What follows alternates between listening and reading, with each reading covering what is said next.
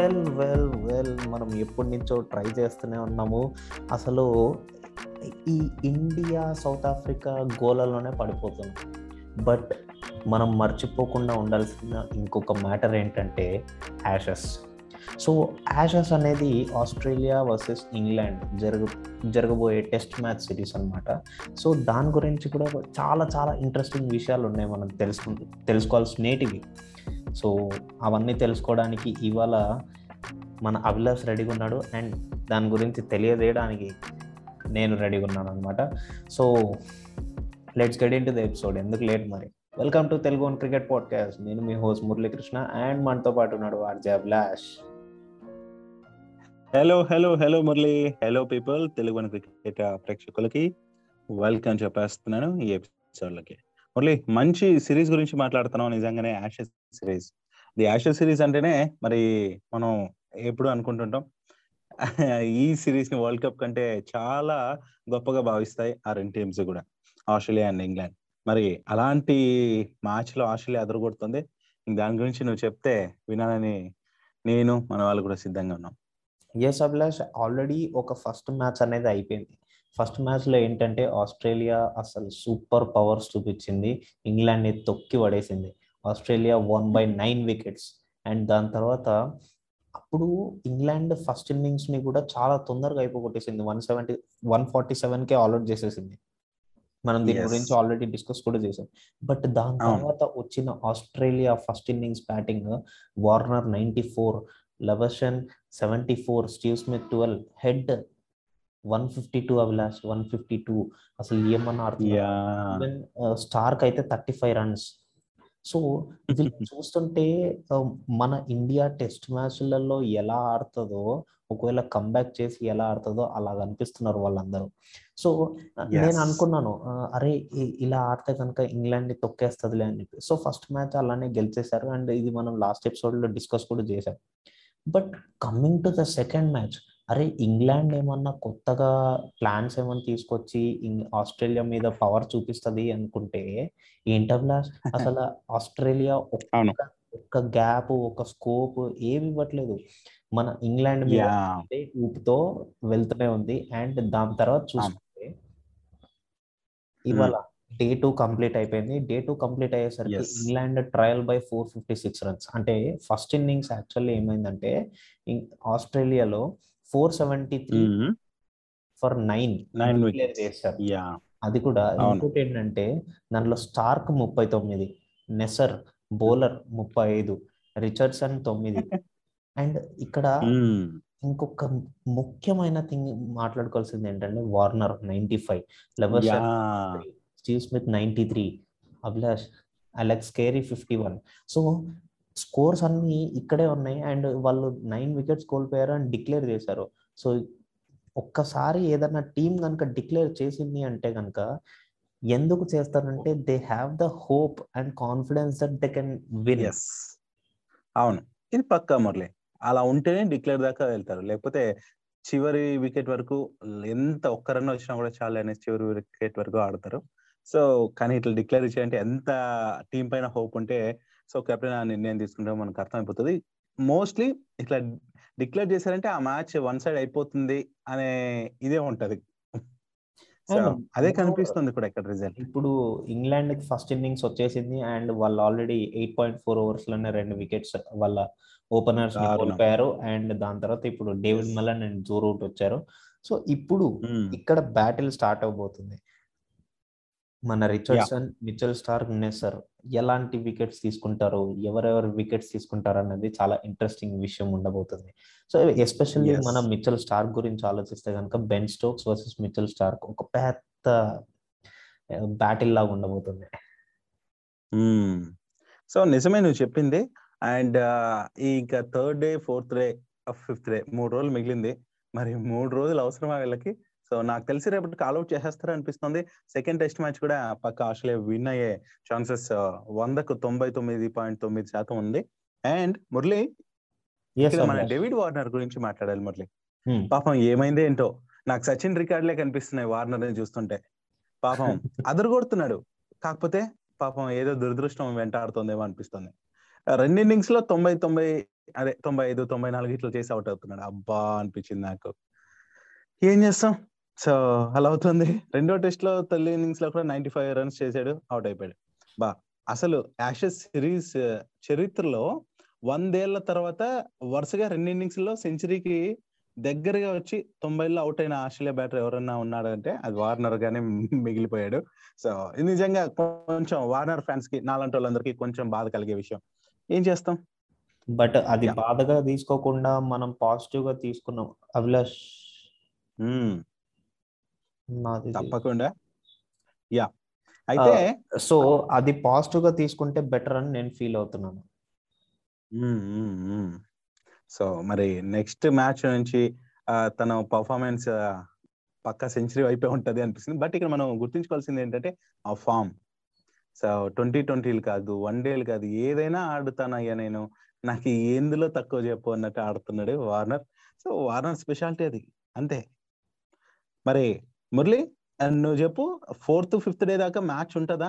లేదంటే నేను అనుకున్నట్టే రేపటికి ఆల్అౌట్ అయిపోతారంట ఐ మీన్ థర్డ్ డే కి ఆల్అౌట్ ఐ అయిపోతారు? మీన్ అస్సలు అంత అండర్ ఎస్టిమేట్ చేయడం కష్టం అభిలాష్. ఎందుకంటే అక్కడ డేవిడ్ మెల్లర్ ఉన్నాడు జో రూట్ ఉన్నాడు బెన్ స్టోక్స్ ఉన్నాడు జైన్ బేర్స్టో ఉన్నాడు.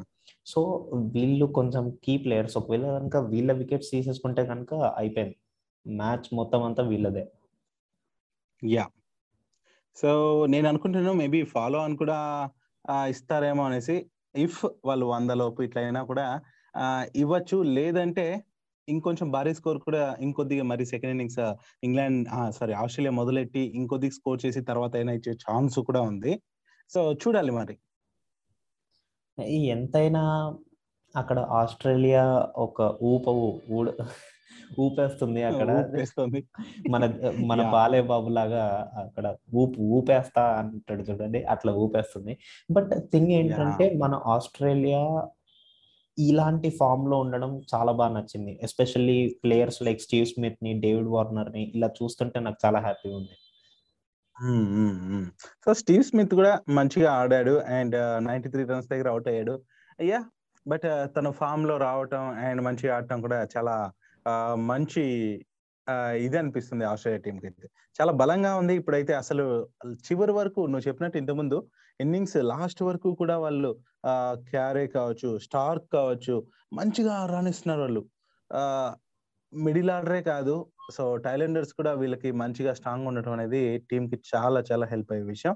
సో ఒకప్పుడు ఆస్ట్రేలియా టీం నాకు కనిపిస్తోంది సైమెంట్స్ వీళ్ళందరూ ఉండి గిల్క్రిస్ట్ సో పాంటింగ్ ఈ వీళ్ళందరూ ఉంటే ఎలా ఉండేది టీం అంటే మేబీ నువ్వు అప్పటికి బుడ్బుడ్ అడుగులు వేస్తుండవేమో. సరే. అయితే సో అలా అవన్నీ అలా మాట్లాడకూడదు అండ్ డిస్క్లోజ్ చేయకూడదు అభిలాష్ సరేలే. అయితే అప్పుడు ఎంత స్ట్రాంగ్ అనిపించేదో టీమ్ ఆస్ట్రేలియా అంటేనే ఒక భయం ఉండేది. ఓ ఆస్ట్రేలియాతో నా సిరీస్ దాదాపు లక్ ఉంటేనే మిగతా టీంలు గెలుస్తాయి లేకపోతే కష్టమే అన్నట్టు అంత పవర్ఫుల్ టీం అనిపించేది. సో ఇప్పుడు అగైన్ ఈ పర్ఫార్మెన్స్ వీళ్ళని చూస్తుంటే మాత్రం మై గాడ్ అనిపిస్తుంది మళ్ళీ సో బేసికలీ ఇది యాషెస్ గురించి విషయం అన్నమాట. అండ్ ఇంకొక. మనం విషయం గుర్తుపెట్టుకోవాల్సింది ఏంటంటే ఇప్పుడు. India versus South Africa series ఏదైతే జరగబోతుందో దానికోసం మన India already South Africa touch down అయిపోయింది. అండ్ మన వాళ్ళు ఇంకా ఫార్మాలిటీస్ ఉంటాయి కదా సో ఆ ఫార్మాలిటీస్ అన్ని ఫినిష్ చేసుకుంటున్నారు అనమాట yeah. So whatever Murali అంత సక్సెస్ అయ్యి హ్యాపీగా మన వాళ్ళు ముందుకు వెళ్ళాలి అండ్ అదరగొట్టాలి అనేసి నేను వెయిట్ చేస్తున్నాను. ఇలాంటి మ్యాచ్ చూడాలి. ఆస్ట్రేలియా అలాంటి ఇన్నింగ్స్ దానికంటే అద్భుతమైన ఇన్నింగ్స్ మన వాళ్ళు ఆడాలనేసి అయితే నేను వెయిట్ చేస్తున్నాను. And yeah. మరి మురళి యాషెస్ సిరీస్ గురించి ఇంకేమైనా చెప్పాలనుకుంటున్నావా? Nothing much Abhilash. ఇంగ్లాండ్ అయితే చాలా వెనకబడిపోతుంది. వాళ్ళు కంబ్యాక్ ఇస్తే ఒక టఫ్ ఫైట్ అనేది చూడాలనుకుంటున్నాను. బట్ ఇక్కడ షీర్ డామినెన్స్ అనేది కనిపిస్తుంది ఆస్ట్రేలియా. ఎస్ సో పక్క మరి ఈ ఆస్ట్రేలియా సిరీస్ అయితే ఆస్ట్రేలియా కొట్టేస్తుంది అనిపించి కూడా అనిపిస్తుంది. ఎస్ మరి ఇక మురళి నేను కొన్ని విషయాలు మాట్లాడాలనుకుంటున్నా. అంటే ఆస్ట్రేలియా సిరీసే కాదు ఆ, చుట్టూ జరుగుతున్న కొన్ని అప్డేట్స్ ఒక రెండు మూడు ఉన్నాయి. అవి కూడా మనం వాళ్ళతో కొద్దిగా షేర్ చేసుకుందాం అనుకుంటున్నాను. తప్పకుండా అభిలాష్. ఎవరైనా సరే మరి క్రికెట్ అనేది మన లాంటి వాళ్ళు ఎంతో మంది ప్లేయర్స్ రాణిస్తారు. కొందరు స్కూల్ అండ్ ఇంకొందరు ఏంటి యూనివర్సిటీ వరకు ఆడతారు. ఇంకొందరు ఏంటి మంచిగా విజయ్ హజారే వరకు ఆడతారు. ఇంకా ఇంకా ఇంకా అలా వస్తారు. పాపం వెనుదిరిగి వెళ్ళిపోయే వాళ్ళు ఎంతో మంది. అయితే అలా తన కళ నెరవేర్చుకున్నాడు నటరాజన్. పై దాకా వచ్చి ఎంత పర్ఫార్మెన్స్ చేశాడో మనందరికీ తెలిసిందే. మరి లెఫ్ట్ ఆర్మ్ ఫేసర్ అయిన బౌలర్ మరి యార్కర్ స్పెషలిస్ట్ నటరాజన్కి మరి ఒక గుర్తింపు వచ్చింది మంచిగా ఇప్పుడు ఎంజాయ్ చేస్తున్నాడు కాబట్టి తన సొంత ఊర్లో ఇప్పుడు ఒక స్టేడియం కూడా నిర్మించున్నాడట. సో అలాంటి వాళ్ళకి ఎంకరేజ్ చేయడానికి తను ఒక దారి చూపుతున్నట్టే. సో ఇది నేను అప్రిషియేట్ చేయాల్సిన విషయం కాబట్టి చెప్పాలనుకున్నాను. మరి ఈ లాస్ట్ ఇయరే మరి భారత జట్లకి అరంగేటం చేశాడు. మరి నట్టు మరి తమిళనాడులోని తన సొంత ఊర్లో అన్ని సౌకర్యాలతో మరి ఒక స్టేడియం ఏర్పాటు చేయడానికి తను పూనుకున్నాడు అనమాట and Natraj Natarajan cricket ground NCG పేరుతో దాన్ని నిర్మిస్తానికి కూడా చెప్పాడు. అండ్ ఎస్ ఒక హ్యాష్ ట్యాగ్ కూడా పెట్టాడు అబ్బా తను. దాన్ని అనౌన్స్ చేసి ఏంటంటే hashtag dreams do come true అనేసి. ఆ, తన కళ నిజమవుతోంది అనేసి చెప్పడం నిజంగానే చాలా ఇన్స్పిరేషనల్గా అనిపించింది నాకు. అండ్ ఎస్ దానికి సంబంధించిన ఫోటోలు కూడా సోషల్ మీడియాలో షేర్ చేసుకున్నాడు. అండ్ ఇంకొక విషయం చెప్పాలి. మనం Hmm. నువ్వు ఒకసారి అమెజాన్ ప్రైమ్లో ఆస్ట్రేలియా టీమ్ సంబంధించి ఒక ఏదైతే డాక్యుమెంటరీ లాంటిది దాని గురించి ఒక ఎపిసోడ్లో చెప్పాం the test so exactly. So అయితే సేమ్ ఇప్పుడు మన India the test series especially India versus Australia test series పైన కూడా ఒక డాక్యుమెంటరీ అనమాట ఈ ఏడాది స్టార్టింగ్లోనే మరి ఇండియా ఆస్ట్రేలియా మధ్య జరిగిన టెస్ట్ సిరీస్ పైన సోనీ ఛానల్ ఒక డాక్యుమెంటరీ తయారు చేసింది అనమాట down under dogs down under dogs పేరుతో వచ్చే ఏడాది జనవరిలో వచ్చే ఏడాది జనవరిలో మరి ఈ డాక్యుమెంటరీని విడుదల చేస్తుందంటే. మరి ఈ టెస్ట్ సిరీస్లో భారత్ జట్టులోని కీలక ఆటగాళ్ళంతా గాయాలపాలైపోయారు. మరి ఆ టైంలో మరి తొలి టెస్ట్లో ఘోరమైన ఓటమి ఎదురైనప్పటికీ టీమిండియా ఎలా పుంజుకొని ఆడింది? సో ఎలా కమ్బ్యాక్ అయింది? అండ్ ఆ మ్యాచ్లోనే కదా మన రిషబ్ పంత్ ఏంటో అనేది తెలిసింది. సో. షార్కుల్ టాకర్ ఏంటో తెలిసింది. మిగతా మిగతా ప్లేయర్స్ అందరూ కూడా ఆనిముత్తి అల్లాగా అనిపించారు మనకు. సో అదే ఇప్పుడు వీళ్ళు ఇప్పుడు ఆడుతున్న టీం అంతా కూడా బికాస్ ఆఫ్ సిరీస్ వల్లే చాలా మందికి అది మంచి పునాది అయింది. సో దాని గురించి ఈ సి- ఈ డాక్యుమెంటరీ చాలా బాగుండబోతుంది అనేసి అనిపిస్తుంది. డౌన్ అండర్ డాగ్స్ అనే పేరుతో తప్పకుండా మనం next year twenty twenty two జనవరిలో తప్పకుండా చూడాల్సిందే. ఇది కూడా ఒక చిన్న అప్డేట్ మన వాళ్ళ కోసం. అండ్ ఇక మరొక సిరీస్ గురించి నేను చెప్పాలి. అదే పాకిస్తాన్ వర్సెస్ వెస్టిండీస్ మధ్య ఏదైతే టీ ట్వంటీలు జరిగిందో టీ ట్వంటీ సిరీస్లో మరి రెండు కూడా పాకిస్తాన్ గెలిచింది. మూడో టీ ట్వంటీ అయితే నిన్న ఏమో జరిగినట్టుంది. అదేమైందో నాకు క్లియర్గా తెలియదు కానీ పక్కకు వస్తే మరి ఈ టీమ్స్ మధ్య వన్ డే సిరీస్ ఏదైతే ఉందో అది వాయిదా వేయాలనేసి అయితే మరి రెండు టీమ్స్ కూడా ఫిక్స్ అయ్యాయట బికాస్ ఆఫ్ కోవిడ్ సిచ్యుయేషన్.